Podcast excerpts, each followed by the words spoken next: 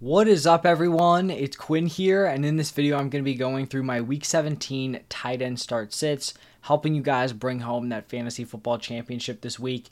If you guys are new to my start sit videos, I'm going to go through every single Week 17 matchup, talk about every single fantasy relevant tight end, and then list them as either a start, fringe option, or sit. The starts are going to be the tight ends you would fire up into your lineup with a lot of confidence, so your mid to high end tight end ones. The fringe options are going to be more of your back end tight end ones, high end tight end twos, and then the sits. Going to be the guys that you would prefer to keep on your bench. If you guys enjoyed the video, hit that like button. Uh, check out my other start zip videos coming out today. But let's just dive right into the Thursday night matchup Jets taking on the Browns. For the Jets, I talk about this every week. I'm focused on two uh, skill position players. Uh, it's going to be Breece Hall and Garrett Wilson. Outside of those two, really just have no interest in this Jets offense. On the other side for the Browns here, I mean, David Njoku is a must start. It's possible he's my tight end one this week. He has just been wildly consistent. Joe Flacco has definitely been a huge plus for him. Like I said, I'm not positive where I'm going to have him. Haven't done my tight end rankings yet, but he is going to be very, very high up there. Just super consistent. Has also showcased a ceiling, so definitely someone who you fire up with a lot of confidence. Then we're going to have the uh, Lions taking on the Cowboys. And I actually think both of these young tight ends are nice plays. Sam LaPorta, not coming off a strong week 16, but he had the huge boom game in week 15. Can't be super picky if he's going to have that super high ceiling you know, a few dud games here or there. You're just going to have to live with it. Um, on the other side, for the Cowboys, Jake Ferguson has just been a very consistent option. I think this is a decent matchup here against this Lions defense. So I also like Ferguson as a solid mid tier tight end one. In the next matchup, we have the Dolphins taking on the Ravens. For the Dolphins, we actually had a decent game out of Durham Smythe, but there's just been no consistency there at the tight end position for the Dolphins. So he will definitely be a sit for me. For the uh, Ravens here, I think Isaiah Likely is a nice start. Not a huge fantasy day in uh, week 16, but he was fine. I believe he was their uh, second pass catcher in terms of receiving yards. So he's very involved. He's put together some solid games, you know, in the past couple of weeks. So I like Likely as a uh, mid-tier tight end one option. We're going to have a divisional matchup between the Patriots and the Bills. Unfortunately, Hunter Henry missed the Week 16 game, so he wasn't able to continue his hot streak. He had back to back nice games in Week 14 and Week 15. If he returns here in Week 17, I think he's a fringe option, probably like a mid to high end uh, tight end two play. And then for the Bills, unfortunately, I had to drop Dalton Kincaid to a sit. He was someone I was really high on heading into the season, was really high on him in the middle of it but he will be a sit for me here in week 17, the fantasy championship. His usage has just absolutely tanked over the past two weeks, and honestly, it's pretty shocking to me.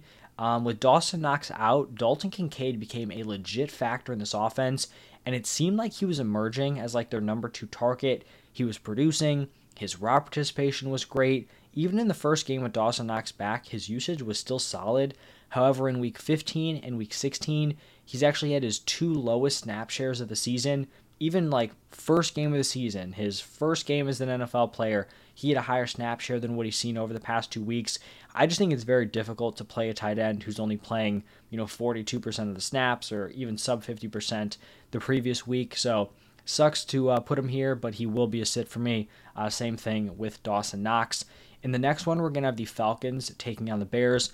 Kyle Pitts coming off a decent fantasy day in uh, week 16. Can't feel overly confident playing him, but I think he falls into like that mid to high end tight end two range. Uh, sitting Jonnu Smith, some weekly involvement, but just not a ton of consistency and not a solid built in amount of routes.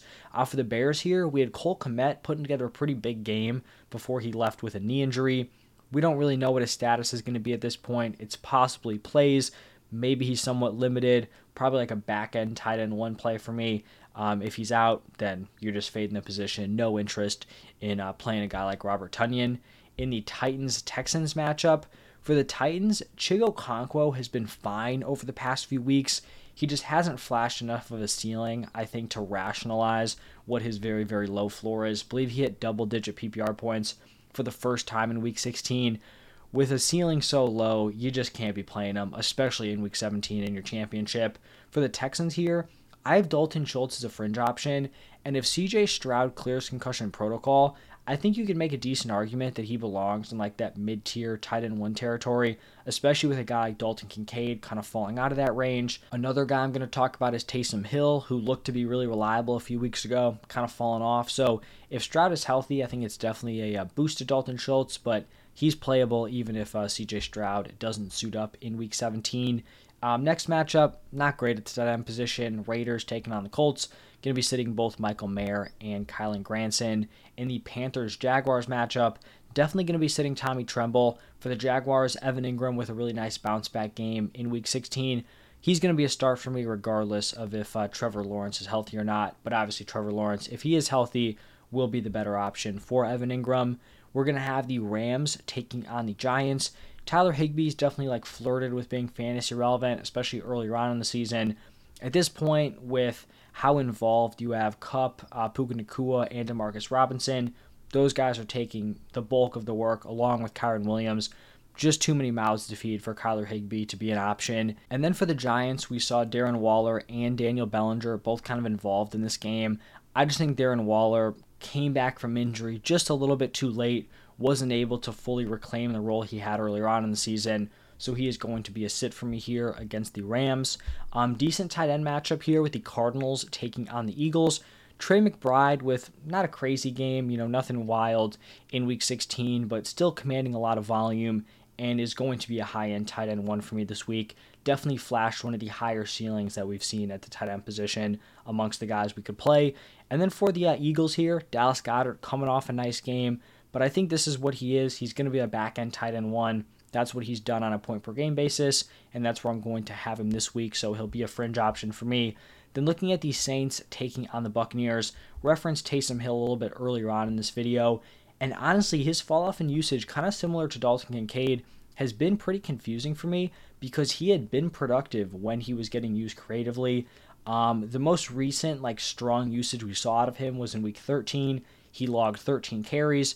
He was their leading rusher, was more efficient than Alvin Kamara on the ground. I believe he also rushed for a touchdown. He was targeted twice. He had two pass attempts. Just a very, very well rounded usage, something very unique that you can kind of fire up in the tight end position.